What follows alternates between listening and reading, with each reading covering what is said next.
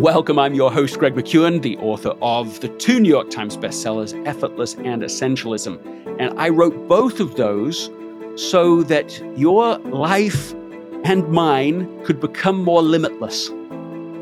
Because most of us feel that we have a greater contribution to make, but we have run out of space to be able to do it. I mean, have you yourself not felt that you had untapped potential, but you had no time left to develop it? Uh, maybe you've noticed that the busier you get, the less time you have for personal growth. And it's for exactly that reason that I have invited my friend, Dr. Benjamin Hardy, onto the podcast. I brought him on because he is currently writing a book called 10x is Easier Than 2x, which is so consistent with the ideas of effortless and essentialism. But as you'll hear in this episode, we didn't even get to that. We talked instead about where things are for me, where things are for him, and what we are learning from that experience, especially the power of developing an inflection point in your life where you can see a new version of yourself and can step into it so that you can achieve really a tipping point in your life, a point, to use Ben's phrase in this conversation, of no return, a point of no return. So, in this episode, you're going to hear our conversation, some counterintuitive learnings, and I would say some actionable advice. By the end of this episode, you will be better equipped to be able to achieve an inflection point in your life, followed by a tipping point, so that you can achieve a far higher contribution in your life, but without burning out. Let's begin.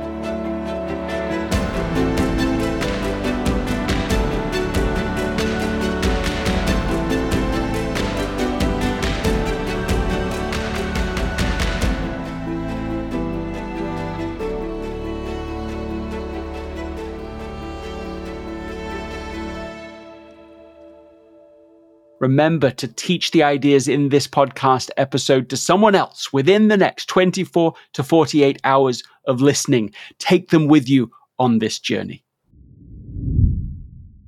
This episode is sponsored by Shopify. Selling a little or a lot. Shopify helps you do your thing however you cha-ching.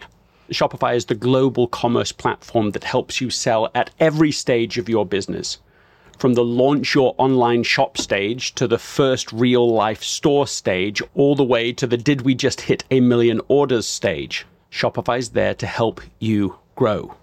So whether you're selling scented soap or offering outdoor outfits, Shopify helps you sell everywhere. From their all in one e commerce platform to their in person point of sale system, whenever and whatever you're selling, Shopify's got you covered.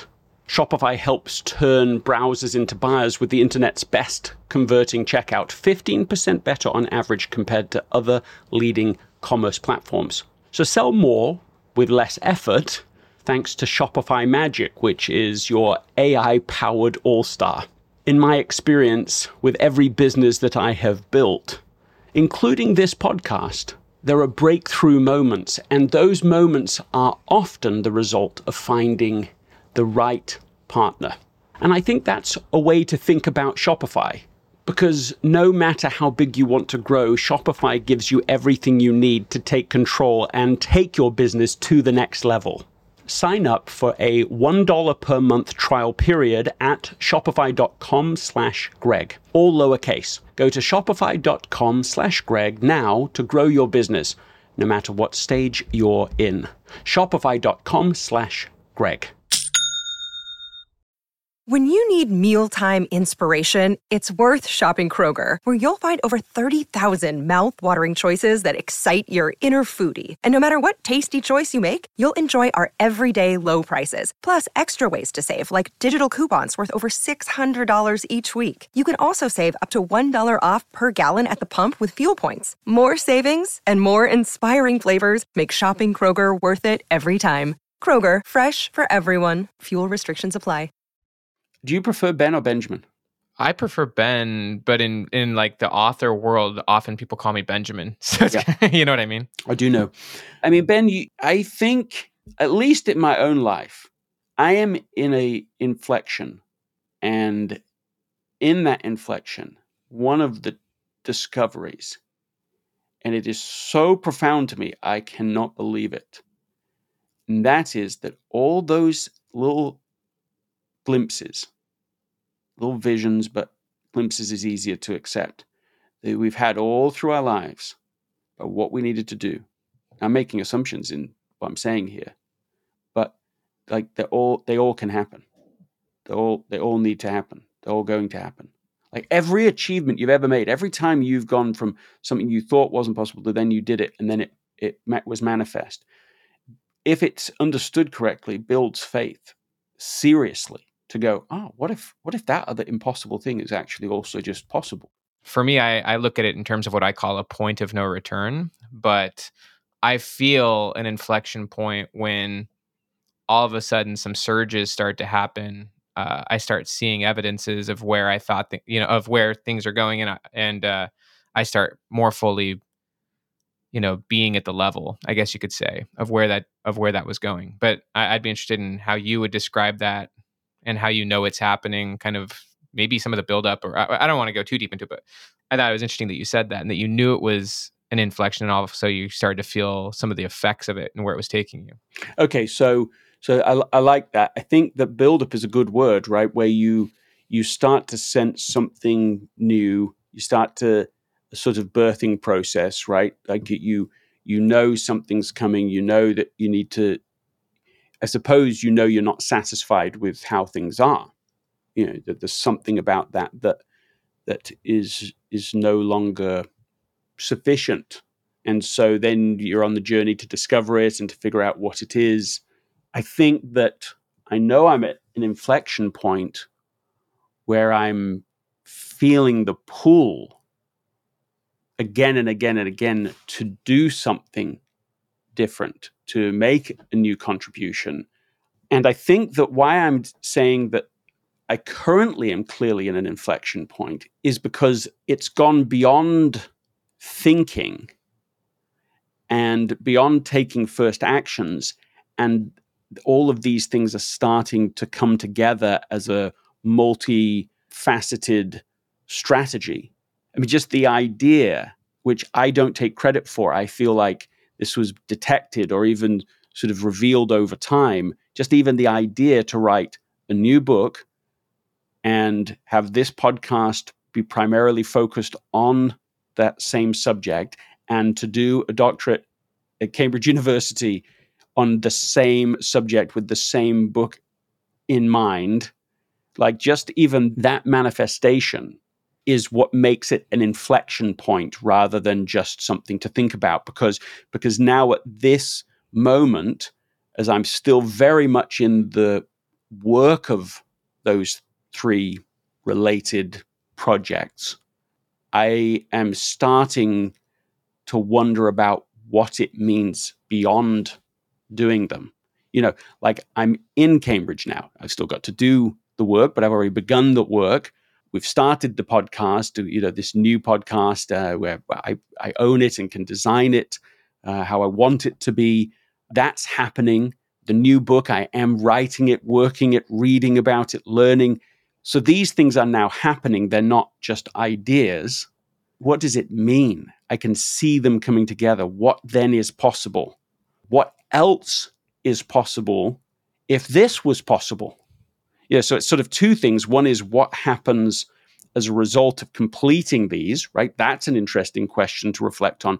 But then I think actually the bigger inflection point for me, now that I'm working through this, is if you can do those at the same time in a way that they plus each other, what else can be done? I like it. Here's kind of how I interpret what you're describing one is this is just my bias, but I believe that the goal ultimately informs the process. I'm not sure what your vision is that ultimately led you to the development of this three or four pronged strategy that you put together. There is some driver that ultimately led you to developing this. The development of it was an inspired creation um, you didn't know it was going to come out this way. And i think how i think about it is it was a incredible feat just to put this process together. The ne- and then the inflection point is the confidence and excitement that I believe you have that if you go through with this process it's going to transform you into what you were building it into for the first place. Like you've now built kind of a runway you're excited about it you're like holy cow look at this thing that just came together and at least from my standpoint my belief is is now going through it going through this PhD, writing this book, learning what you're going to learn that you now don't know, developing it, and then putting it out there in the way you want to. This process that you're going to go through, you do believe is going to take your life and your work to a place that's kind of beyond what your former self could have imagined, but it's also going to take you to a place where you can't even fully grasp all the potentials it, what you're describing and so i i that's kind of how i see it is and interestingly in, in psychology there's a lot of research on what's called pathways thinking. Pathways is a huge aspect of hope and high hope people and this and psychologists have split it up. You can look at research on high hope people versus low hope people but a, a big aspect of high hope people is what they call like high pathways thinking or, or high strategy thinking where you're always trying to find or generate new and more interesting pathways to getting to where you're wanting to go and if one path isn't working, a low hope person will keep doing it over and over and over again. That's kind of the definition of ex- of insanity, right? Doing the same thing and expecting a different result. Whereas a high hope person takes takes all experiences as feedback to adjust and transform the path or the strategy forward. And so as I'm listening to, I'm hearing this development of really interesting strategies and pathways towards where you're going and then the excitement of what the path is going to do to you. It's going to transform you, your work, and probably a lot of other things in your life. You've introduced two things there now, and to, or at least in my mind, it, it, there's two two subjects to explore. The one that I wanted to go to before you got to the high hope person, low hope person, was just something you'd said sounded so true to me, named something in me, and what's exciting is like the movie Limitless you seen that movie? Yes. The core idea of it. I mean, that's the only drug that I've ever seen demonstrated in a movie context or a real, you know, or in real life that's ever had any appeal to me, right? The idea that this person can take this pill and suddenly be able to do anything, that he is limitless in his intelligence and his ability to learn, that he can learn a new language in a day or two days. I mean, the idea of being limitless, not just for the sake of it, but to be able to make a higher contribution, to be able to be more useful, more valuable to people, is so attractive to me. The idea of, of limitless growth. I got a text this morning from somebody. okay, so so this is someone I've had on the podcast before. This is Rob Dyrdek, who's like a fascinating individual. Do you know who? Do you know Rob? I know him in the context of skateboarding because I grew up as a skateboarder and a snowboarder in Salt Lake, and I remember if I'm thinking of the right Rob Dyrdek, yes, that's the same one. I I I know that he's more now in kind of the metaphysical, like this, like the like law of attraction, think and grow rich world, which is really interesting. But I I know of him primarily as a skateboarder because that was the world I was in in high school. But that's a really interesting nonlinear transformation right there as well. Yeah, well, exactly. And he's turned from being skateboarder and being very successful in that and, and brands associated with that into a business leader, uh, MTV star, and so on. But he's like the, I think, the second best paid uh, skateboarder in the world. But that's not even the thing. Is that when I talk to Rob, whenever I have talked to him, I'm just like, oh, my brain just explodes. It really is like talking to someone who has figured out the next level. And I don't mean I want to be him or even like him. You know, he's just him. I'm not trying to be Rob. But I see in his description of how he's approaching uh, his life like a whole systems. He's basically taken these ideas from essentialism and effortless and and I don't mean limited to that, but but he has he read both of them and he like said oh yeah i'm just incorporating them. And he just did it so fast in building these systems that produce results for him that i'm like yeah that's what it looks like. That's what you know he's achieving what he wants to achieve using these principles and these systems to get there. Anyway he just texted me today we are talking here about limitless. He just says perpetually evolving towards your limitless potential in life and in business is the goal first of all, who talks like that? And then secondly, like that's that to me is that's what's attractive. I have, you have, everyone listening has such limited time. It is pathetically short.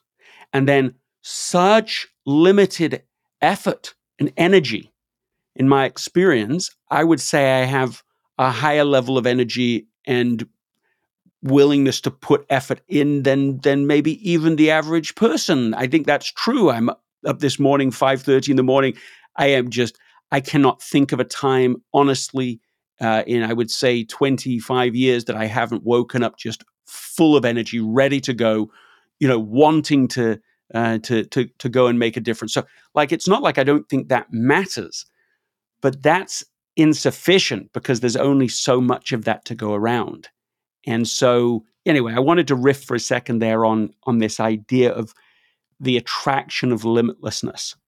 It, it's that that you, and I don't mean you don't make trade offs. It's that you make trade offs in order to be able to achieve a higher level. And then once you have achieved that high level of contribution, what's the higher level after that? And you have to keep learning and transforming and keep going through inflection points in order to not just keep doing more of what you were doing before. if I was still doing more of what I'd done before, I'd st- literally still be washing cars as I was as a 10 year old in Leeds, England. Like, y- you have to keep evolving your way of thinking so that you can operate at a higher level, but still without burning out and still without damaging your relationships. In fact, making your relationships better over time. If you want to make a higher contribution and you don't want to do it at the cost of relationships or your personal health, you know, or these things that often get put to the side and therefore cost us highly, you have to keep evolving your way of thinking, the systems in life that you're using. And so, what's the tangible thing somebody can do to create a kind of inflection point that we're describing? Like, what's something actionable that someone could do in, let's say, a sort of 10 minute exercise to start them on that journey? You kind of brought it up that there's a there's a shift that occurs. It even reminds me a lot of my research that I did in my P, in my PhD. I studied the difference between wannabe entrepreneurs and real entrepreneurs. Um, hmm and that uh, my that was my master's thesis and then my doctor was on transformational leadership theory but you anyone can find that thesis. It's called "The Courage to Start a Business" by Benjamin Hardy. But I was very interested in that inflection point. I called it the point of no return and so i was i was asking you know it was mostly a qualitative study but i was i interviewed dozens and dozens of what we called nascent entrepreneurs. These are people who aren't yet entrepreneurs but the reason we interviewed them is because they said that they would rather be an entrepreneur than an employee even though they weren't yet an entrepreneur. They wanted to be. That's what kind of qualified me to interview them. Yeah it's really interesting. And then the actual entrepreneurs were people who were truly running a business full time I, I love the framing of this, and and I think that that's exciting for anyone who's thinking about getting more education in their lives. You know, take it from me, it's not too late. You know, you you think it is, but it doesn't have to be. And so, but when when I hear that title and that theme, I think, well, suddenly people who assume you have to go to uh, if you're doing a master's, it has to be in some I, I don't know esoteric subject that that is is out there no that's this is the kind of you can study something that's fascinating to you whatever that thing is. So i i, I love that. That's my little uh, you know break in the, the, the subject to, uh, to to to emphasize that. Now carry on with what you learned about these two types of entrepreneurs. One thing that you know just because i know you're going into a phd or you're already in it now at this point but i you know when you go into a phd at least from my standpoint you're studying a subject matter. I was studying organizational psychology. which was intriguing to me, but also I was drilling into a particular line of research, at least for the first two years, which was psychological courage. Uh, and the person I was working with was one of the top researchers who had been studying courage for 25 years, and so pointed me to dozens of r- studies, et cetera, that gave me so much understanding of courage. But then I just applied it specifically to entrepreneurship. And so, right. like, I I took her base research, and I was like, well, I want to understand psychological courage in the context of becoming an entrepreneur. And she's like, oh wow, never even thought about that. Okay, go for it. Hmm. Um, but it's interesting in thinking about that and also thinking about your inflection point. I was not yet an entrepreneur when I first started my PhD program. I went mine was from 2014 to 2019, but I was thinking about it. Uh, and I was I was trending in that direction. And so the reason I was studying that in a lot of ways was for my own my own self, my own learning, but also for my future self, my future goals. Uh, and then obviously through the course of my PhD, I literally became a professional writer and an entrepreneur. And even before I was done writing it, I started writing those books with Dan. So it's kind of interesting. But I guess kind of pulling some of these ideas together and then hearing your thoughts or reactions, certainly you have to have a goal. You have to see yourself somewhere in the future, right? Uh, and I think, you know, so the nascent entrepreneurs, they indeed wanted to be entrepreneurs, but admittedly were not yet committed to do so. Um, if they had reached a point of commitment, which is what I believe in a large part is that inflection point and point of no return, they would be entrepreneurs. The psychological definition of identity is actually it's there's a few fold aspects of identity, but essentially it's how you see yourself and it's the values and goals to which you're most committed. So like as as, a, as people we're all committed to various things and whatever we're most committed to is our identity um, and when you change what you're committed to your identity you know changes as well um, and so I, I i do think that the inflection point is a moment of full commitment to move forward and then it kind of becomes who you are you start to shed away the old version of yourself you know we were talking about rob there was a point when he stopped being the skate. I don't, I don't maybe he still does skate. Um, but I, he's probably left many elements of his former self behind in order to to go through his next jump. And one of my favorite quotes is from Robert Brault: "We're kept from our goal not by obstacles, but by a clear path to lesser goals." Very in oh, line with essentialism. You know that there's all these lesser so goals. Good. You start to see the inflection point generate massive momentum where it starts to really pull you forward. You use the word pull, which is really interesting because psychologists also break motivation into two categories push or pull.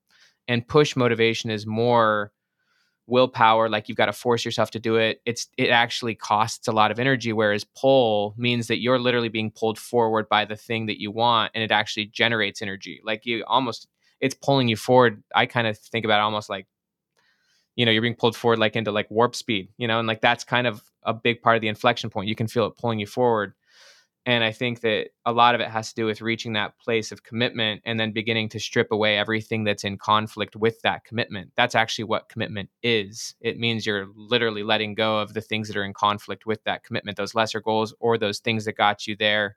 Um, so those are some of the ways i think about this. Yeah i really like it. I think that i think it is all about getting to a point where you are willing to let go of the past strategy, the past version of you, you know, that's when it becomes real. Of course, that's true, because until you let go of something, until you eliminate the non essential, until you shed some version of yourself, there's no space for you to actually invest in the future version of you, right? I said there's a there's a natural limit of time and effort, as I was mentioning before.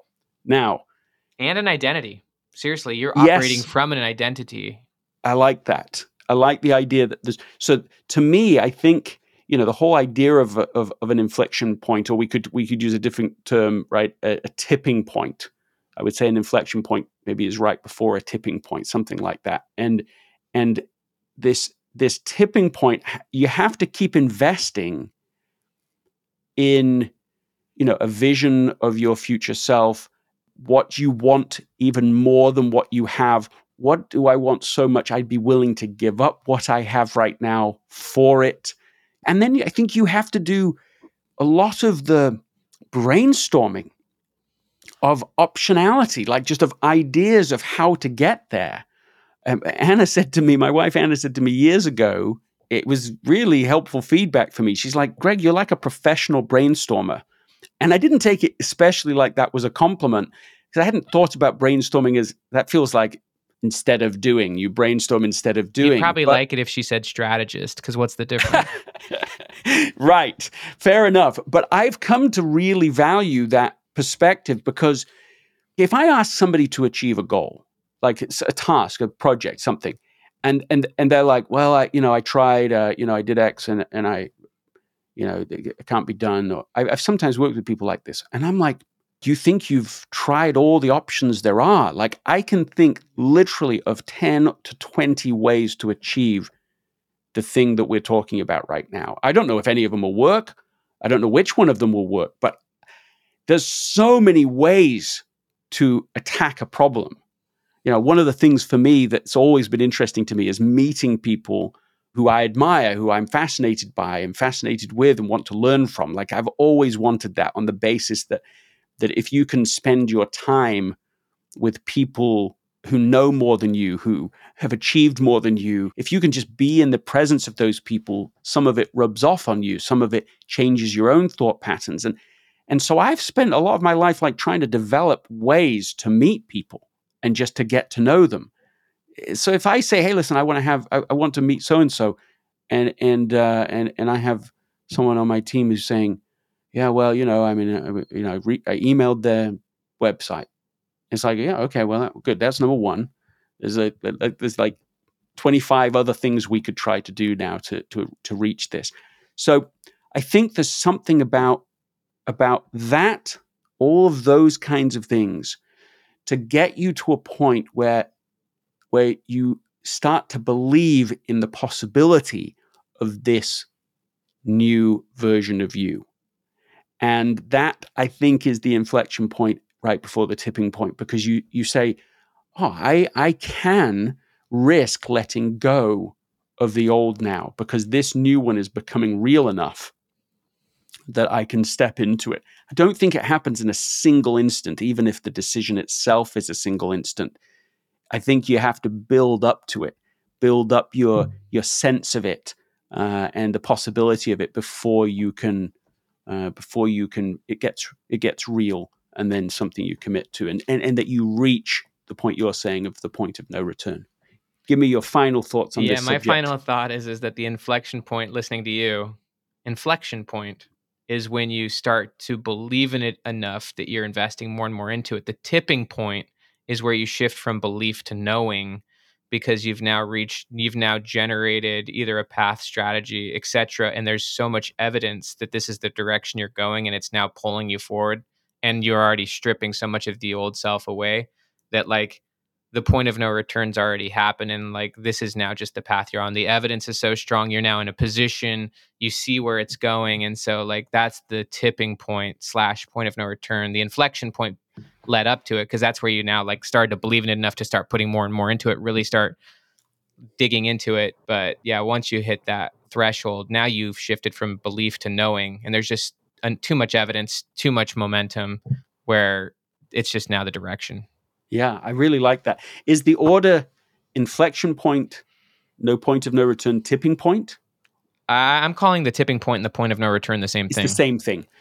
Inflection point is build up, and then you have this tipping this point. tipping point. That's the point that's of the, no return. That's the core inflection. That's you, like that's that's that's yeah you let go now you now you're actually letting go of the, the past self and there's no you're not going back you can't put yourself back into the original packaging you can't you can't go back into the version of yourself before you started this journey. At you that point, it would be anymore. Yeah, at that point, it'd be new wine in an old bottle. It, it would be pretty uncomfortable for you and everyone else. Like you could potentially do it, but like you would be inauthentic at that point, and you'd probably drive yourself and everyone crazy, and probably start developing addictions and whatnot my goodness, uh, Benjamin Hardy, Dr. Benjamin Hardy. We were supposed to talk about one thing, but we really enjoyed, I've really enjoyed talking about something completely different. I'm going to reach out and get uh, Rob Dyrdek on here, and we'll we'll get him on so that you can sort of see a version of what this looks like when somebody is willing to repeatedly uproot their previous version of themselves, find new ways to evolve at a whole nother level of contribution, create systems to do it. You know, what, what that sounds like, what that looks like. In, in just one example, he's just one case study, he's just one person, but we'll do that and then we'll come back to Benjamin Hardy. Ben, thank you for being on the podcast today. Happy to be with you. I hope you have enjoyed that conversation with Benjamin Hardy. It's an unusual conversation, it's led us forward. Uh, the next podcast is going to be with Rob Dyrdek, as long as I can get him to say yes. and the episode after that will be again with Benjamin Hardy, talking about what I had originally wanted him to talk about, which is the book he's researching and writing called 10x is easier than 2x. So we will still get to that content but I hope that this has been interesting. If you have found value in this episode, please write a review on Apple Podcasts. The first five people who do it will get uh, access to the Essentialism Academy. That's like a $300 value for anyone, any day, but for you, you'll get it for free. Just send a photo of your review to info at gregmckeown.com. I want to make a, a plug here for you that if you want to make your life more limitless, you have to make your life more effortless. You have to make the things that you're already working on as effortless as possible so that you can free up space to be able to invest. You've got to shift between being a linearist to a residualist, and that's what I write about in Effortless. So if you haven't yet, please buy Effortless, read it, teach it, share it with people on your team, with people around you. Uh, if you haven't signed up for the One Minute Wednesday newsletter, that's a free resource to you. Helps reinforce the ideas that we're talking about in these episodes. So that's all for me today. Take one idea that you've heard, teach it to somebody else, share it with somebody else so that you can increase your influence and deepen your learning at the same time. I'll talk to you next time.